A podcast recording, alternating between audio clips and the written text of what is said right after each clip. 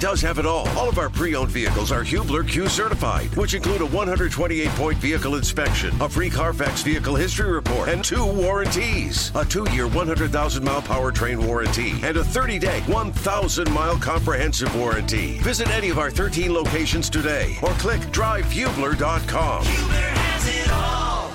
Jake, in a way, I feel like I've looked in the mirror like, I don't know, maybe 10 times since the Colts took one of these two Northwestern Wildcats on Saturday, and I've just said to myself, Ade Tamiwa Adabare. That's now say it again. Ade Tamiwa Adabare. Tommy. Yep. Yeah, Tommy, after that first reference. That's what he told us on Saturday. Um, and, and maybe I've done that to maybe prepare myself for our next guest. That would be the head coach of the Northwestern Wildcats, Pat Fitzgerald. Coach, if you're going to grade me 1 to 10, how'd that sound? Yeah, that was excellent. Not bad for a first timer. I, I would I would uh, strongly recommend the Tommy. Uh, I, I think you'll be able to uh, do a great job with that. But man, oh man, did the Colts get two great great guys and unbelievable players. Man, we're fired up. Okay, now, Coach, I want you to grade me as well, uh, and I'll do my best here. Give me an A to F score. Evan Hull. Is it was that Hull or Hull? Hull. H U L L. Hull. See, see, where are you from? Like Cleveland? I mean, Oh, boy. Right Oh, here in. Indy, baby. Uh, You know what? And now, now here's the thing, Coach. Be careful because, like an hour ago, I was like, you know, this Pat Fitzgerald seems like a cool dude. Like he'd be a cool guy to hang out with. And then here we are. We're off to this right now. Evan Hull. Did I say it wrong, or is it Hall? Yeah, no. It, it, listen, guys, love it, man. It's good stuff. Yeah, it, listen, uh, you're gonna really like these two guys. Uh, I think number one, you know, I got to tip my hat to Chris and, and his staff. I mean, it, unbelievable job that they have always done. Uh, I've known you know Chris for a long time, and you know, you want to talk about being thorough, uh, doing it the right way in, in, in the evaluation process. Uh, and, and I think being really convicted with uh, you know the decisions they make are best for the organization. So we're we're incredibly thankful uh, to have two of our guys going to Indy, and um, I, I think the community more than anything is going to really enjoy the impact that both Tommy and Evan have because they'll be more than just football players. They're terrific men. Uh, they're going to be great teammates, and they're going to be uh, involved and engaged in the, in the community. By the way, does Cleveland have an accent? I, Chicago has an accent. Now, Indianapolis No, no, has kind of why- a. Indy's got a subtle twang. I, I'll admit that. Like I go places and people are like, "You from the South?" I'm like, "What are you kidding me? I'm from Indianapolis." I'm thrown off here. Uh, hey, um, Coach, let me ask you. You know, it's probably interesting, and, and I'm curious your standpoint on this because, um, you know, look, I I do think you. I think you're a heck of a football coach, and I think Northwestern has shown that. I, I know last year, probably in wins and losses, it wasn't where you wanted to be, but I feel like players coming out of Northwestern are going to be pretty sound football players. So, is it ever of surprise to you which players are drafted and which are not? In other words, do you feel that there really is much transition between the college game and the NFL game and what guys are expected to do? Yeah, I think it's a huge transition. You know, number one, I lived it right as a player. And now let, let, let me not insult any guy that's played in the NFL. I mean, I did not have the athleticism to even belong in a camp back in the '90s. But um, you know, it's it's the one percent of the one percent of athletes that play our game, and um, it's just you you have to be absolutely uh, relentless in everything you do as far as being a player on Sunday. And some guys are just incredibly talented and they can get away with it for a while, but uh, more times than not, it comes back to your attitude, you know, what type of teammate you are, uh, you, you know, the relentless work ethic that you have. And then you got to be able to make plays and play within the framework of what you're being asked to do. And uh, are there more guys that I wish got opportunities? Absolutely, but it's simple economics, man. It's supply and demand. Uh, there's a finite number of jobs uh, in the NFL on the field, and uh, there's so many guys that want the opportunity. So, you know, when, when number 259 got picked, a young man from Toledo, or hey, it's Mr. Irrelevant. I don't know. 259 guys got their name called. I think it's pretty freaking relevant, man. I mean, it's a it, it's a big deal. So, um, you know, it's it's great to see our guys. We had four get drafted this year, and and uh, three more that are getting camp invites. So. Uh, you're right. Our record wasn't what it was, what we want it to be for sure. Uh, but uh, we're not as far away, maybe, as our record indicates. Losing five one-score games and a couple games by two scores. We're we're not that far away, and uh, you know, excited to get back to Indy and play in the championship. You know, we've been there two out of the last five years, and uh, there's no doubt that's a driving force of every team in the Big Ten. Uh, he is the second longest tenured coach in the Big Ten. Pat Fitzgerald with us here on the Payless Liquors Hotline. Again, two draft picks for the Colts coming up on day three from his program. Let's get into those two. Both of them captains. Tommy, you know, set the combine on fire. If it wasn't for Anthony Richardson, it was probably Tommy, the guy that you know drew the most headlines there. We're talking 200 and what, 84 pounds, and he ran a faster 40 than the draft picks the Colts made at corner and wide receiver, just ahead of him. Uh, how do you see his best fit at the next level? Yeah, yeah, I really think he's going to move inside and go, you know, progress full time to becoming a three technique defensive tackle. Um, you know, we were in the process of doing that. You know, Tommy came in as a developmental guy, meaning just he was a little weight wise undersized, and man, you want to talk about a, a just absolute stud in his work ethic in the weight room, and um, that he had great traits and great talent coming in, but it was just his relentless work ethic that uh, you know really led him to that that type of performance. Got better every year, and now that he's going to focus on one position, uh, the sky's the limit for him. And so, you know, some organizations want guys already at 330 pounds, and you know, so on and so forth. You know, I think the Colts are going to be able to, you know, add, you know, just a handful of more pounds as as he progresses through his career, and you know, you're going to probably see a guy in a year, 295, 300 pounds. That's that's running for something fast, and uh, hopefully having a party in the backfield in the AFC. Okay, then Evan Hull, um, you know, he's a guy that I feel like from a pass catching standpoint, the Colts need to try and tap into that. Obviously, Jonathan Taylor speaks for itself, but kind of right. getting that third down guy. Uh, Hull certainly caught the ball out of the backfield for you, but it almost seems like you're selling him short if you only label him as that. I mean, 2,000 rushing yeah. yards, you know, over the last yeah. couple of years. Yeah, complete back. He can do it all. He, he's uh, number one, just like Tommy, but high level football intelligence. Uh, we asked him to line up and motion and shift, and we he had to do a lot from a standpoint of not only learning running back and, and where his reads were and his cuts, but then protections, uh, and then you know being able to line up anywhere on the field, and then the entire route tree, and then you know coverage concepts. So uh, you know, as far as that, I think you're you're going to check the box of a young man that uh, is very hungry. You know, uh, under recruited. You know, we offered him late. Uh, state champion, hundred meters wrestler uh, in high school, and then uh, you know, humble to a point where I think you're going to see him be willing to do whatever the team asks him to do. If it's special teams, if it's third, whatever is needed that's what you're going to get from Evan. And again, like you said, two guys that were captains for us that, um, you know, are just really special people beyond, uh, you know, their amazing traits on the field. Coach, I want to go back to Pat Fitzgerald, the head coach at Northwestern, is our guest on the Payless Liquors Hotline. I want to go back to uh, Adebawore. I hope I'm saying that correctly. Um, mm-hmm. In his background, you know, he was born and raised in Kansas City, if I'm not mistaken, mm-hmm. but his parents come to the United States from Nigeria in the mm-hmm. in the 90s, which makes me feel really old, right?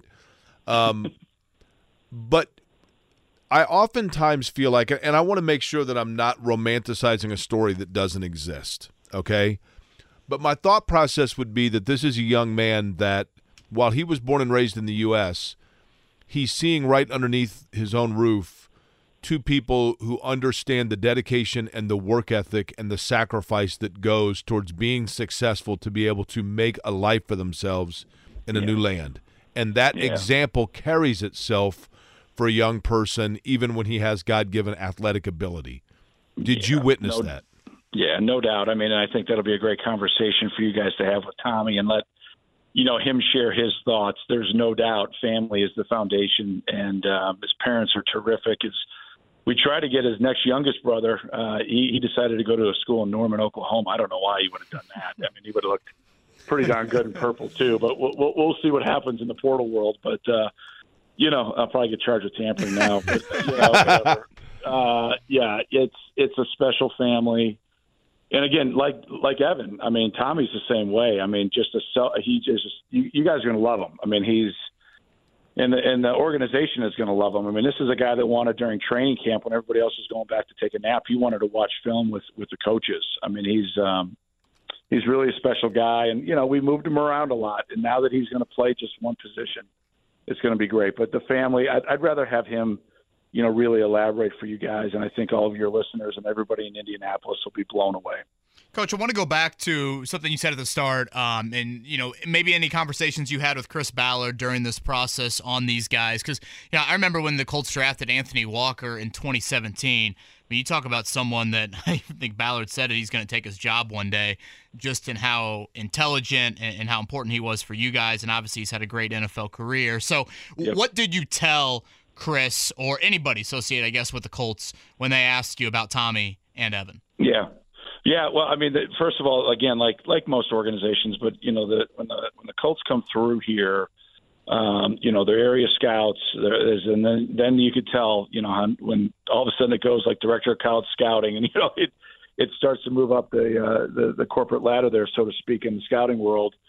Uh, you know, they're always incredibly thorough, and uh, for us, what makes it so fun working with um, you know our colleagues in the NFL regarding our players is it's it's so easy to be honest. You know, it's it, we don't have you know anything to hide with our guys, and so the conversations are pretty straightforward. And um, you know, it was it was like, hey, listen, this kid's not even you know with Tommy in particular, he's not even close to what he's going to be.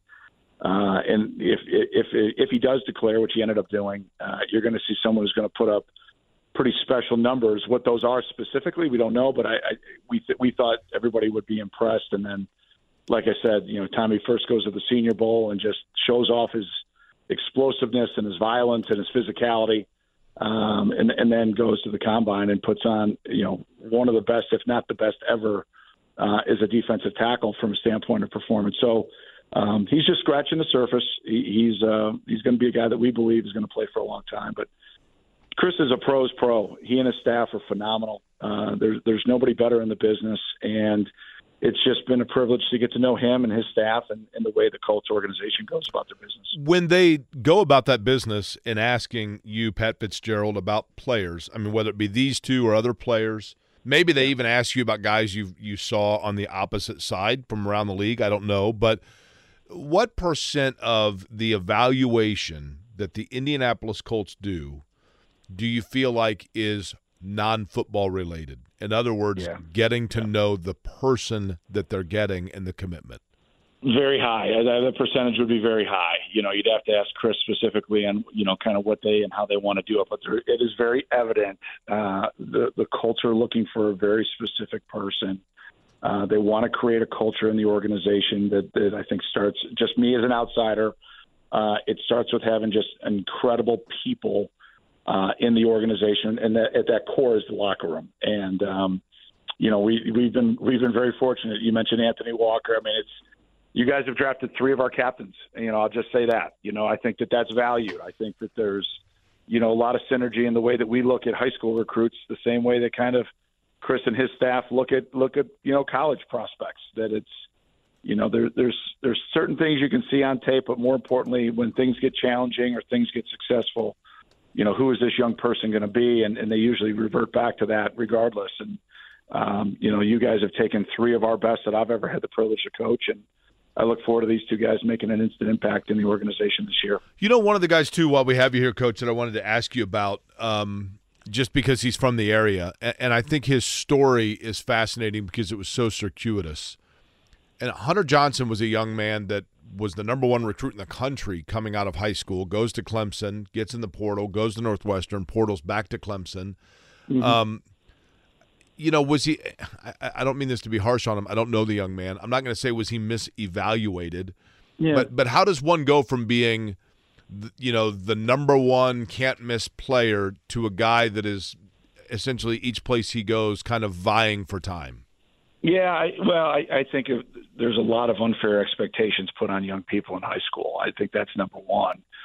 Uh, very, first of all, an unbelievable young man. I mean, incredible, and um, you know, recently married, and uh, was awesome while he was here, and uh, you know, earned the starting job twice. You know, to his credit, he was, you know, right there, and it just it just didn't work. And you know, I got asked kind of the same questions, and, and I'll, I'll project it back to me. Yes uh, you know, I, I, I'm a two-time All-American. I don't get drafted. You know, things happen. It just, it sometimes it just, you know, it just, it just happens where it just doesn't all work out. But he put everything into it that he could. I, I hope and pray that he has no regrets. Um, and I think he just gave everything he had. And you know, as as all of us end up eventually doing to play this great game, we we get welcomed to the greatest retirement club in America, and that's called Retired Football Players of America Association. And uh, for some of us, it's grade school, some of it's high school, some of it's college, some of it's pros. And um, Hunter is a great person and was a great player for us. Uh, and we were just thankful to have him be a part of our program. Well, I think the fact that he was welcomed back to Clemson shows that clearly there were no character issues there, right? I mean, you know no, what I mean? We wanted we know we wanted to have him come back here, and uh, you know it was it was a great situation. I think he kind of went down there and was a a pseudo GA. I know there was a very significant other in his life that was from Clemson, South Carolina, and uh, I couldn't move Northwestern to, to Clemson, so you know, it's like, dude, yeah, absolutely. And uh, I think if you got both, the, the, or, or excuse me, all three of us, myself, Hunter, and Dabo in a room, we'd, we'd all, it would be a, one of those bro fests, you know, where we all, you know, we all, I think we all love each other, and and uh, we all, I know Dabo and I both think the world of Hunter, and uh, you know, we, I'm just thankful he was in our program, and I'm thankful that he touched our, our lives, and I had a chance to coach his older brother Cole too. So I mean, it's a great family, and uh, he he did a great job for us and and uh, was an awesome teammate and just really thankful to have him be a part of our program. Lastly, I got to ask, Coach. I went to the Birmingham Barons game. I was in Birmingham for IndyCar over the weekend. Went to the, see the Birmingham Barons on Saturday. They're the Double A affiliate. Are, are, they better right now than your White Sox as the Double A team? Uh, is that because of the Cleveland comment earlier? I just read you're White Sox fan. I mean, I know you sang "Take Me Out to the Ball Game" at Wrigley, and then people yeah. are like, "Well, wait a minute, this guy's a Southside dude, so he's a White yeah. Sox guy." So yeah. I kind of, I kind of like the White Sox. They're struggling, but I kind of like going to games at, at, at, yeah. the park there. Yeah, well, we call it white. Yeah, I mean, it's I think guaranteed right now. It's it's it's been a little. It's been a. little. I mean, I still names. say Comiskey, but I, you know. Comiskey. Yeah, my dad calls it Sox Park. You know, it is what it is. Uh, yeah, man, I'm a I'm a Chicago fan. I mean, I've I've got some buddies on the South Side that every time I sing "Take Me Out to the Ball Game" at Wrigley, uh, I get the hate texts, you know, and, and, and and and I get it, and I love those guys. You know, they'll always be my boys, but uh, you know, we live in in, in a in a in a pretty cool place. I mean, we're going to play again against Iowa at Wrigley this year. Uh, we're getting ready to redo Ryan Field, and so we'll be, you know, displaced for a couple seasons and uh, you know, the T's are getting crossed and the I's are getting dotted, but it looks like Wrigley's going to be in the plan for that, and maybe some other venues here around Chicago beyond Soldier Field. So, um, I, I, I just, I, I told my boys, some point in my life, I'm going to see a Red Line World Series where the Cubs play the White Sox, and this this city will go up for grabs. Don't think it's going to be this year, though. hey, that that is smart by you singing at Wrigley. NIL money, whether it's a Cubs fan or a White Sox fan, all counts the same for you. Listen, dude, if we had NIL in the '90s, man, come on, yeah. I, I would have crushed it. You would have been banking, yeah, I yeah, crushed it. Yeah, You'd be set, mean, yeah. Think about think about that statue Peyton Manning has. I mean, she's probably on the building. You know, it's, you know, with the way Tennessee goes about this thing. But yeah, no, it's it's great. It's awesome, and uh, you know, all the all the football fans in Indy. You know, I'll I'll say this: we've had the privilege of playing the Big Ten championship twice, and uh, it, it's been awesome. And the hospitality, uh, the venue is incredible.